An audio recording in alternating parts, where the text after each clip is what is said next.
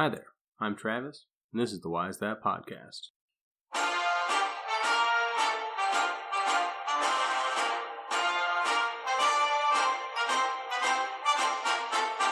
Welcome back to the Why That podcast. I hope you had a fantastic couple of weeks. Since our last episode, the province of Ontario in Canada had their municipal election, and this Tuesday, the United States will have their midterm elections. In other words, it is a very exciting time for politics, but a very bad time to be watching commercials on TV. Today's episode is going to focus on the why behind the day of the week for political elections. For instance, the United States always hold their federal elections on the Tuesday after the first Monday in November. Canada holds their federal election on the third Monday of October, and in the United Kingdom it is held on the first Thursday of May. This always seemed fairly normal to me, and I never really questioned why until I was browsing a Just History podcasts group on Facebook. In a post, one of the users expressed shock to learn that the United States had their election day on a weekday and marveled at how a country would hold their election on a day when most people have to work. This post got me thinking about it, and in that in turn got me researching it. Our episode today is the result. The Wikipedia article on Election Day has a list titled Election Day by Country, in which it lists the various countries in the world with the day that they usually host their election. I know that Wikipedia is not the most reliable source, but for something like this where it's just kind of a list, uh, it's usually fairly fine. By my count, this list has 68 countries represented. Of those 68 countries, an overwhelming majority hold their election on a Sunday 48 out of 68, or 70.5% to be exact. Nine hold their elections on Saturdays, with one country usually holding on a weekend but not having Saturday or Sunday as the designated day.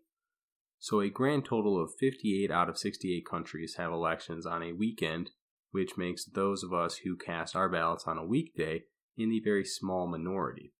South Korea has theirs on a Wednesday, but it is a national holiday, so their populace still gets the day off work. The final nine have three on Mondays, three on Tuesdays, and one each on Wednesday, Thursday, and Friday.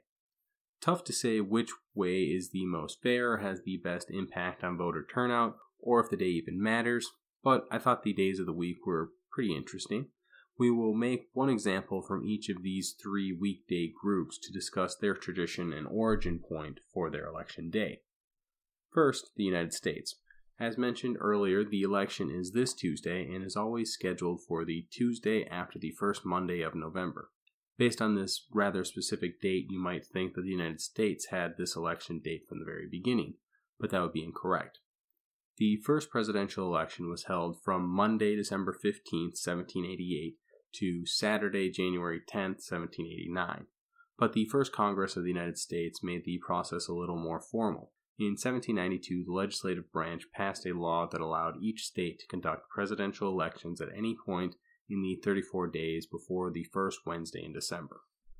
The first Wednesday in December was the end date, as that was the day when the Electoral College met to cast their vote and decide the presidency. Therefore, the popular vote needed to have been completed prior to this.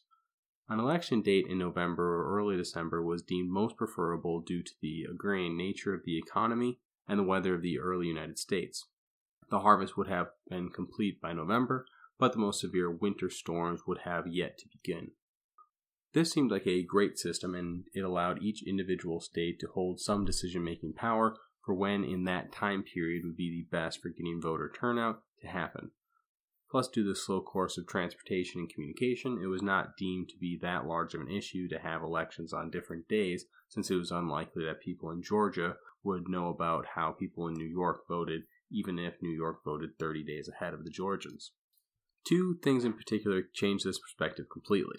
In 1836, David Alter developed the first American electrical telegraph, and shortly after that, Samuel Morse improved the early models into an actual working model. By 1840, Morse had a patent, and on May 24, 1844, Morse had transmitted his first message over a telegraph line that ran from Baltimore to Washington, D.C., thus opening the way for instantaneous communication. The second was the railroad. The first American railroad was built in Lewiston, New York in 1764, But the railway boom did not really begin until the late 1820s, early 1830s. In fact, the first regularly scheduled passenger services did not begin until May 24, 1830. The 1830s to the 1860s then saw a large amount of railway building and growth as railways started to crisscross the nation. These two developments had a large impact not just on the daily life of Americans, but also on the philosophy around Election Day. The telegraph meant that as soon as electoral results were known, they would be available for the country to read. This made for elections that would no longer be fair, as the elections toward the beginning of the election period would be disproportionately influential on determining the eventual results of the presidential elections. For a modern day example of this type of disproportional influence, we have only to look at the United States presidential primary system or the primary election. The primary election is the system that the two major U.S. parties use to determine their candidate for the presidency basically all of the Democrats run against each other and all of the Republicans run against each other to determine who will receive the party nomination, with the winners running against each other in the eventual general election. The primaries typically start in February and run all the way into June. However, often by the time June rolls around, all the other candidates besides one have dropped out of the race and it has become clear who's going to win. This means that for these types of elections, striking early and getting the momentum is imperative for winning the nomination. This makes these states who hold the earliest elections the most important. The first two states in this system are Iowa and New Hampshire, two relatively small states in terms of population. The caucus and primary of Iowa and New Hampshire are often considered the most important elections for this system. Since 1980, the eventual nominee for both parties won either the Iowa caucus the New Hampshire primary, or both in all instances except for one. That is a record of 14 out of 15, with the sole exception being Bill Clinton. This has a double impact because many candidates will drop out if they do not win one of the first two races. The largest criticisms of this system is that these two relatively small states, who have six and four electoral votes in the general election, have an outsized impact on who becomes the party nominations. As a contrast, the state of California boasts 55 electoral votes in the general election, but they are a very late state in the primary election season by not holding theirs until June. By the time June and the California election roll around, the leading candidate has usually already won enough votes to be selected, or every other candidate has dropped out of the race.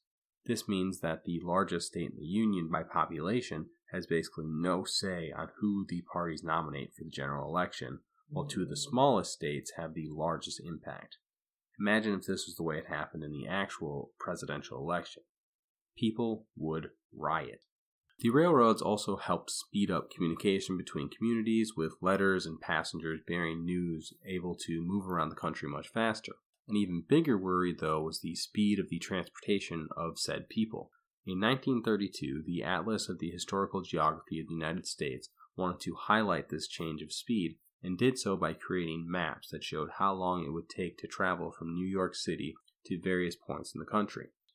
In the year 1800, a trip from New York to southern Georgia would have taken approximately two weeks for eastern Georgia and approximately three weeks for western Georgia. In 1830, this time was trimmed to one week for both, and in 1857, it was just three days. To go to Illinois, it would have taken six weeks in 1800, three weeks in 1830, in three days by 1857. This was an absolutely monumental change and the fastest transportation had ever been up to this point in history. The other portion was that this fast transportation was also far cheaper than the old slow forms of transportation. How does fast and cheap transportation impact an election? Fast transportation by itself is great, but it was feared that as the speed continued to grow, that parties or organizations might use it to rig elections. Basically, you could gather a large group of people together and have them vote in one election and then transport them by train to the next state. If timed correctly over the 34 days of the election, these people could have theoretically voted in multiple state elections. This obviously would have completely undermined the democracy. In 1845, the United States Congress determined that it was time to take action and ensure that democracy would remain fair. Through debate, it was determined that from that point forward, all state elections would be held on the same day. But which date? Sunday and Monday were thrown out because an election date could not occur on the Sabbath, and due to the distance of some communities and the county seat where elections would be held, travel sometimes had to occur the day before an election. No travel or elections could occur on the Christian day of rest and worship due to the large Christian communities of the day. Wednesday also would not work due to it being a market day, which would have taken priority over an election. Due to these time constraints, it was thought that Tuesday made a lot of sense, and back when the majority of people worked on farms rather than in office, it probably did. So, why the Tuesday following the first Monday in November? Two reasons. Remember that in 1792, the law stipulated that all elections occur within 34 days of the Electoral College meeting on the first Wednesday in December. The 1845 law aligned with this law as November 2nd to 8th will always fall within that time frame every single year. Why does it have to be after the first Monday? What is wrong with November 1st? Similar to the Sabbath reason, November 1st is All Saints' Day which is a Catholic holy day of obligation. The congressmen of the time did not want to appear as though they were discriminating against the Catholics, so they had to avoid an election day on November 1st. There is also a legend that merchants balance their books on the first day of each month and that scheduling an election on that day would interfere with business. But whether this is fact or just legend is not really known. The reason that this election day continues is just that no one has ever felt the need to change the law slash tradition of voting on the Tuesday following the first Monday. This year, 14 different states have even classified it as a state holiday. I think that the other 36 states should probably get on board with that program. Although many states have started to allow early and absentee voting measures, so there are still some ways to get the job done, even if you have to be stuck at your job all day. Second, we explore Canada. Canada's first federal election occurred in 1867, and similar to the United States, there was a range of dates for the various provinces to hold their elections. This one from August 7th to September 20th. If you want more Canadian history, then I did an episode back in July about how Canada received its name. The second federal election of Canada also used a range, with election 3 being the first date for a single election day for all districts. This was January 22, 1874, and occurred on a Thursday. After that, the election day bounced around to various weekdays without a fixed date. Federal elections in Canada are quite a bit different from those in the United States. In the United States, the state and federal elections are held on the same day. This means one can vote on both their state senator and their national senator on the same ballot. In Canada, these are separate events. The Canadian fixed date we have so far discussed are just the federal elections, and we will not really touch on most of the provincial or municipal elections. The other difference is, that the United States operates with a strict election term system. A representative serves two years, a senator serves six years, and the president serves four. This allows elections to occur every two years in November, no matter what. In Canada, the terms are a little more complicated. Based on Section 4 of the Canadian Charter of Rights and Freedoms, each Parliament is able to serve up to five years after being elected. I do not want to start a whole discussion on the differences of Parliament and Congress, but one of those differences comes from the overall government configuration. In a parliamentary system, the executive is the prime minister and comes from the parliament. In a congressional system, the executive is the president and is elected directly by the populace. A parliamentary system also has a governor general. One of the governor general's powers is the ability to dissolve the parliament. Dissolution can happen for a few reasons, such as after a vote of no confidence, like the one that led to the 2011 Canadian general election, or if the Prime Minister requests one, like in the 2008 Canadian general election. In America, the Congress cannot be dissolved in this way. At most, a lockout will occur, but a lockout does not trigger a new election the way that a dissolution does. We will also encounter a parliamentary system with dissolutions in the United Kingdom. As you can imagine, if a parliament is dissolved in May, an election cannot very well wait until October. Additionally, Parliament and the Governor General can still modify the date if they want to, even if no dissolution happens, so fixed date is a fairly loose term here, if we're being honest.